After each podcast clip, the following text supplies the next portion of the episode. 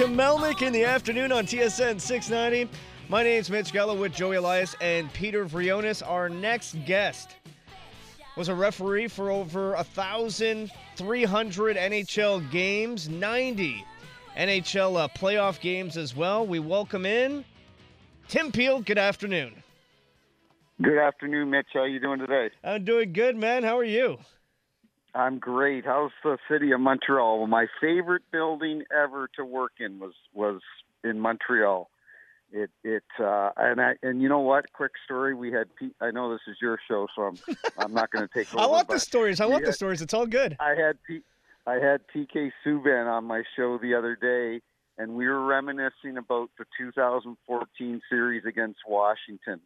And I worked game four and six of that series, and one of I think it was game four or six is when Yaroslav Halak stopped 53 shots that night. Oh my goodness. What memories. Yeah, that was, was a a- that was a it was a- crazy series. That was a great series. It was a great series, and uh, there was nothing better as a referee than to come out of that tunnel in Montreal and see the towels waving. It gives me chills right now. I love it. And you can imagine, uh, Tim, in this market, we're starved for more playoff hockey. It's been a little a little bit now. Yeah, we need Montreal back in the playoffs. The league is just it's like the New York Rangers. We need the Rangers in. We need we need the Montreal Canadiens in. There's certain teams that we just need in the playoffs and I've got a lot of uh, a lot of faith in, in the management there in Montreal. Hopefully they can they can turn it around sooner rather than later. Did you uh, get along with uh, PK as much uh, when you were an official as you did on your show, or what? I did. I did. I got along with PK very, very much, uh, very well. He, uh, you know, you know him. He, uh, he was colorful. He was emotional. He, there were times that he would push, you know, push it, and but I, I, he was the type of guy. He was always very respectful, and uh, and I had a lot of, I had a tremendous amount of respect for him, and uh, and thoroughly and offici- thoroughly enjoyed officiating him his entire career. No, the, the the Montreal Canadiens player that has to be the most yappy at the officials is Gallagher, right? No, you know what? See, I liked Brendan, and and Brendan doesn't really yap at the officials. You know, it's more he's more in the in the his opposition uh, in their face. I, I and I had a I I I remember several times I'd come up to you know I called him Gally. I'd come up and I'm like Gally, I love how you play, man. Like you know, you think about it. He's he's five nine. He's a buck seventy five, whatever he weighs, and and he's a warrior out there, and and doesn't back down. And I just I had a tremendous amount of respect for a guy like that that can do that night in night out, and and he's had a long career be doing that. You know, can't be easy on his body. So then, who was it that you would have come closest to teeing up? Well, it was funny because one of those playoff games, I think it was Game Six in Montreal. It was when the NHL came down on a crack, came down on the crackdown on on embellishment. Back then, they called it diving, and uh, it's it's a funny story because Montreal won that game, but Dan O'Rourke and I were the officials, and we gave three diving penalties to Montreal in one playoff game. One of them was against Brian Gionta, but the other two was a guy that uh, tended to embellish a lot, and that was Max Lapierre, and he had two in one game. I remember that. but uh, you know, uh, I think it was called for with him. Brian Gionta, that surprises me a little bit. I don't remember that per se. I guess it would would have been Jacques Martin that would have been the coach of the Canadiens at that time, right? And he was not really that Yeah. vocal behind the bench with the with the officials. And and Lapierre, I think the year after, the very soon after that, he got traded to St. Louis, which is where I live. And uh, I was doing a preseason game, game, and he came up to me and and uh, oh no, it was before the All Star break. And he said, "Hey, I want to have a meeting with you in the league, you know, to talk about all these penalties you're giving me." And I'm like, I said, "Yeah, Max, we can do it." I said, "But I'm going to be in the Bahamas during the All Star break." So That's the way to go. Yeah, I'm going actually to uh, Dominican Republic in two days, so uh, I, I I can relate Oh, to nice. wanting to get away. Trust me. Um, you know, I want to get into uh, some other topics with uh, with uh, the NHL right now and your time officiating. Uh, but before we get into all that stuff, I want to know for you right now, life after the game, what it's been like because I really appreciate your honesty and how blunt you are on Twitter. You're a great follow, and I'm enjoying it very much. I, I, I just want to know in general, how much do you like being able to let loose now that you don't wear the orange stripe on your arm, and, and what things are like post career? Yeah, it's it's great. You know, I uh but my I had kids later in life. So Bronson, my son is is he'll be 12 in July. My daughter just turned 10 last week, and so when Bronson started playing hockey, you know, at four or five, that was six, uh, that was six uh, or seven, eight years ago. You know, I missed out on all of that, and my wife took him to every game and tournaments and practice, and so the last two years being able to be home and being, you know, I'm his, his coach of his team here and being able to take my daughter to her events and and uh so I, I'm thoroughly enjoying it. I I love I I live in St. Louis and have lived here for 23 years and miss miss the Maritimes. I grew up in New Brunswick, but uh but this is my home now. But no, I enjoy it. You know, it, the game has changed a lot, as you know. And uh, I was doing a function the other night with some Blues alumni, and it was Kelly, it was uh, Tony Twist, uh, Reed Low, Cam Janssen, um, and Garry Unger, and we were just talking about you know hockey back in in the day, and I really think hockey in the '90s and the early 2000s was the best era of hockey. It it, it had a combination of skill, but a big physical presence, and I feel like we're getting away from that physicality in our game, and I and that concerns me because our game is almost turning into a skills competition every night. There's very little physical contact. We see it more in the playoffs, but during the regular season, you know, I there's just there's not a lot of physicality, and I think that that's a very important component of our game is the physical nature of the game. Um, but no, I'm enjoying it. It's uh, it's great. I, I try to uh, watch as much hockey as I can. And, uh, you know, I've got a podcast that I do with Jeremy Roenick and I, so with Jeremy Roenick. And, and so we, you know, I'm, I'm, have, I'm, I'm certainly invested in the league and watching it. And the game's in a great spot. I just, I'd like to see us get a little bit of a physicality back in our game. Well, shout out to uh, the podcast. Where can people find that? It's uh, called. It's on nofilter.net. It's called Snipes and Stripes because Jeremy Roenick sniped a lot of goals, and and I wore the stripes. You can get it on Amazon, Apple, Spotify, all the all the regular ones. But Snipes and Stripes, we do we film it. Uh, we're actually live every Wednesday night tonight at uh, 7 p.m. Central Time or uh, Eastern Time. So and Jeremy Roenick, another one of those uh, media personalities that I really enjoy following, and, and much for the same reasons as yourself. He just says it like it is. Uh, Tim, uh, looking back now at the uh, hot mic incident, you know, four or five years after it, it goes down, how, how do you see it now? Uh, you would think I would be over it, but it still it still hurts. Um, and the only reason it hurts is is I was retiring in four weeks, and for whatever reason, the words uh, you know I want to get a penalty against Nashville came out wrong. We called two penalties against Nashville the entire game. It was a nothing game. There was nothing going on Nashville in the game. They beat Detroit, I think, two or three or four four one. I think was the final score. And uh, but the only thing that hurts was that um, I was supposed to do my last game. Actually, you get to pick your last four or five games. And I mentioned at the top of the show about Montreal being my uh, my favorite building to work in. So I was going to work in Montreal. I was going to work in New York, Philly, and then work kind of work down and do my final game here in St. Louis in front of my friends and family and for my kids not to be able to come to the game, um, uh, see their dad work their final game, and also, you know, when referees retire, you'll you'll quite often see um, both teams come over and you know hug and shake the guy's hand, and and uh, you know I became friends with a lot of these guys. That I referee, you know, whether it be through charity charity events or in the summertime at different outings or whatever. And and uh, the the what was nice though, Mitch, was that the the outpouring from current players and ex players during that incident um, made me feel it, it made me feel a lot better. There was a there was a I've got a, a quick story. There was a player David Clarkson. He played for Jersey and Toronto and Columbus and he hated me. I or he hated refs and and uh every night I had him it was just it was a battle because I knew he just he didn't like me and all of a sudden that morning March 25th 2 years ago I'm flying home or I, I fly home and I land and I'm driving back to my house here in St. Louis and the phone rings and it's a, a number I don't recognize and I answer the phone and it's David Clarkson and I'm like, uh oh, he's gonna he's gonna tell me I'm he's happy it happened to me, and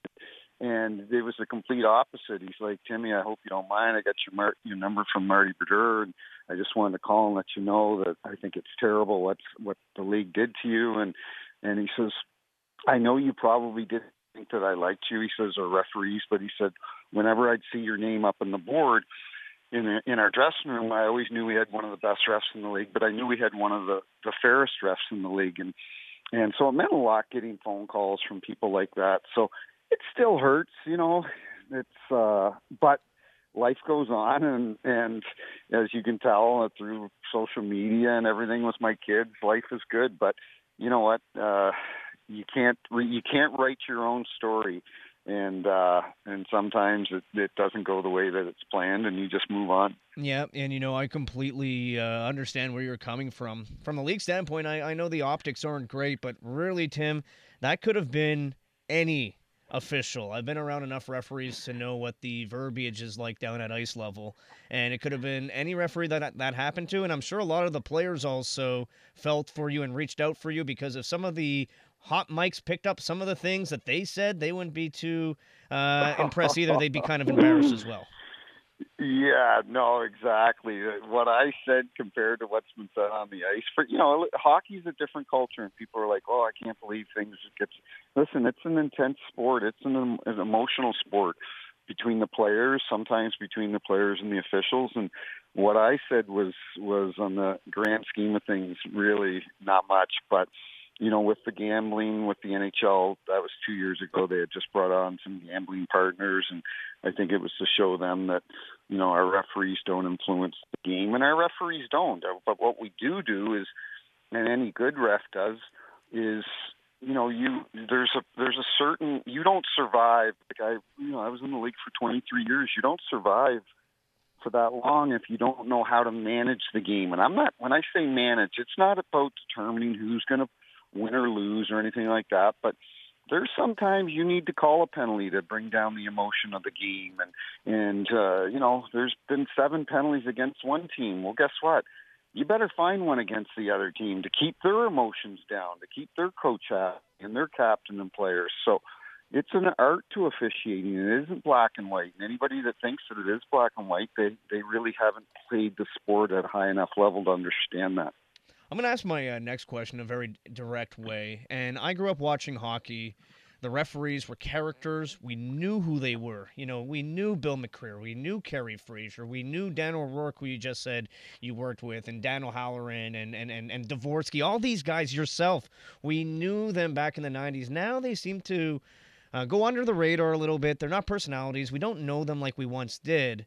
But I also feel as though NHL officiating is at an all time low, like the quality of the officials. And I'd love to know why. Is it the fact that there's too many young guys all at once here and they're learning as they go? Is there something else to it? Is the game too fast? Why does it feel like we have so many botch calls every night? Well, that's a great question. I think it's uh, there's not a simple answer for that because I think there's a, a lot of contributing factors, and certainly the one that you mentioned as far as there's so many new young officials now that that contributes to it. And what the league did stephen walkom the director of officiating a few years ago he decided to kind of go a different route and that was hiring hiring ex uh, players and turning them into referees. And And when I was coming up with O'Halloran and Koharski and Devorski and all these guys, we were disgruntled hockey players and started officiating at a at a young age to make extra money and and worked our way through the junior ranks and the old international hockey league and and the east coast league and college hockey. And we you know we had worked a, a number of years at our craft before we even got a shot at the NHL but the guys they're hiring now some of them go directly to the NHL others spend a year maybe two in the American Hockey League. And I just don't think that they have the experience to deal with um, different situations that happen every night, and and uh, and a part of it is too is is Mitch honestly is social media, and you know I asked a I asked a guy that works for Bally Sports here in St. Louis. I said, ten years ago, fifteen years ago, how many how many cameras would you have at a game? He goes, eh, four, maybe five. He goes, I go, how many do you have now? He goes, 10 to 15 cameras. You know, so it's changed. It's changed. There's so many cameras available now, or, you know, that cover our game. Social media, I think, is the downfall first of all, the downfall of our society be the things that are said on social media is disgusting. But if if an official misses a call now, it's out on social media two seconds later. Well, 15 years ago, there were miss, you know, Kerry Fraser, Paul, uh, uh, Bill McCreary, Koharski, all those great referees, they miss stuff every night as well. It just wasn't. Um, it wasn't exposed the, the the way that it is in in the world that we live in now and but there is some there's definitely uh, you've got some validity to your comment. There's a lot of inexperienced officials officials, and uh, that's why they've implemented. You know, when I was refing, you couldn't review headshots. You couldn't review a double minor for high stick. You couldn't review goalie interference. There were a lot of things you couldn't review, and now they've instituted those to kind of insulate the referees, really. We're chatting with uh, former NHL referee Tim Peel here on Melnick in the afternoon. I'm Mitch Gell with Peter Vrionis. Uh, Peter has a question for you, Tim. Yeah, Tim, I want to ask you uh, about that uh, abuse that you're talking about, and and we see the numbers decline every year in in minor hockey, in minor baseball, soccer, any sport it is. We're seeing less and less referees year in year out. And uh, do you think there's any way to combat that? I mean, you have parents waiting, uh, waiting for the refs after the game, uh, abusing them in the parking lot. Like, uh, how can we combat this uh, epidemic that's, that's going a, around? That's a great question. I the biggest problem is the parents in hockey right now. You know, my 12U team. I'm the assistant coach. They just fired the head coach of our 12U team yesterday and and we had to have a parent meeting and and there's some tr- there's some validity to him getting released and so on but a lot of it is the parents they think they think their kid is especially here in St. Louis the worst thing to happen here locally in St. Louis was five guys getting drafted in the first round a few years ago the Tkachuk, you know the Tkachuks and Kellers and and and the, the goaltender in Toronto Woll and so on there was Trent Frederic there was five first round picks out of St. Louis which was unheard of and so all of a sudden, all these parents here in St. Louis think that their kid can make it to the NHL. I think the parents are, you know, they're the contributing factor behind it. And you know, I I deal with it every week here in St. Louis with with uh, talking to coaches that uh, that I'm playing. You know, we're coaching against that night, talking to them before the game, and the consistent theme is the parents are just um, overbearing and my son should be playing this and he should be doing this and there's no accountability. And you know we had a we had a parent meeting last night after we released the coach and I said I think you guys need to you share in this in this problem because I said you know I said to my son Saturday driving home I said it wasn't a good conversation. I said you've been playing like crap for the last three weeks. I said I don't think you guys are honest with your kids. And uh so I don't know how we get around the abuse, whether it's to the players, to the officials. Um, everyone's got to everyone's got to take a deep breath and and relax. But I do not have the answer to that. A couple uh, quick ones for you before we let you go. And we're gonna have to do this again because there's just too much to ask you about. Um, Tim, what is the uh, worst blown or missed call you can remember from your career? Whew.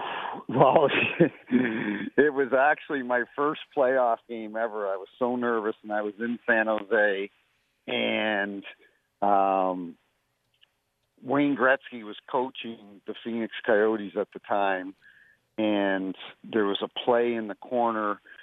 Um, and I'm trying to think of the player that fell on the puck, and I should have blown the whistle, and I didn't blow the whistle, and and the Coyote players all stopped playing, and and the next thing you know, it ended up in the back of the Phoenix net, and I've got Gretzky mad at me, and we're friends now to this day. But but you know what? There was another one in in uh, uh, Ottawa uh, in a playoff game too. I raised my arm, and Tampa was playing there, and I raised my arm for a penalty against Ottawa, and I realized that the guy just toe picked. So I quickly pull my arm down, and I'm like, okay, nobody saw it, nobody saw it. Well, of course, the camera picked it up. It's on Hockey Night in Canada. Here's the referee putting his arm up and pulling it down. So I'm sure there's some others. I, any anybody that works a, long time, you you you uh, you try to minimize your mistakes, but you're to make you're to make a lot of them over the years, and that's what I wish fans would realize is that these guys are human, and and sometimes the, you know they're they're just going to miss stuff.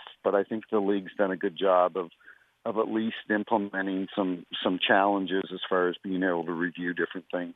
And finally, uh, what are you most proud of reaching uh, the highest level? Uh, probably, you know, it's easy to say work in the Olympics in Russia, which was in 2014. I, I was a, that was something that I was proud of, I, and and I I had a good tournament over there and was selected to work the bronze medal game between the USA and and Finland. But I think really was was my consistency. I I never worked a Stanley Cup final, uh, but for 17, 18 years in a row, I worked the playoffs and and and so I wasn't one of those guys because you know we have 34 refs and they would take 20 to the playoffs and the other 14, 15 guys would go home for the summer, and I was I was always one of those guys that that the league could say, okay, we trust him, we can put him in, and you know I'd worked a few conference finals and so on, and and I think just longevity and and consistency. And trust me, there was there was a lot of mistakes and blown calls that I made. But I think I think Bill McCreary said to me once, and and uh, and it really resonated with me. He says, "You never want to be liked in this business because it's going to be impossible to be, to be liked." He says, "You just want to be respected," and uh, and that's all. You know, I keep in touch with players to this day. And Kopitar, you know, I was he's he's got a, a ceremony tonight. I was messaging him and guys that I just have a lot of respect for that uh you know I grew up in a trailer park in New Brunswick and was adopted and came from from nothing and here I am working in Montreal or Madison Square Garden and things that I never thought would have happened so that's what I'm most proud of. Well, we really appreciate you taking the time to join us today, and I'll leave you with a text message we just got here at 11690. Amazing interview with Peeler. He is truly one of the best. Should have him on on a regular basis from Mike in Toronto. That's great. That's great. That's awesome. No, I appreciate it, guys, and I appreciate you having me on anytime. Maybe we'll do it before the playoffs start. Perfect. Thanks, Tim. Thanks a lot, guys. Have a good day. Former NHL referee Tim Peel here on Melnick in the afternoon on TSN 690. I'm Mitch Gallo with Peter Vrionis and Joey Elias. And don't go anywhere. Coming up next, we chat with TSN's Gord Miller, who was on site for last night's uh, beatdown by the Ottawa Senators against the Montreal Canadiens.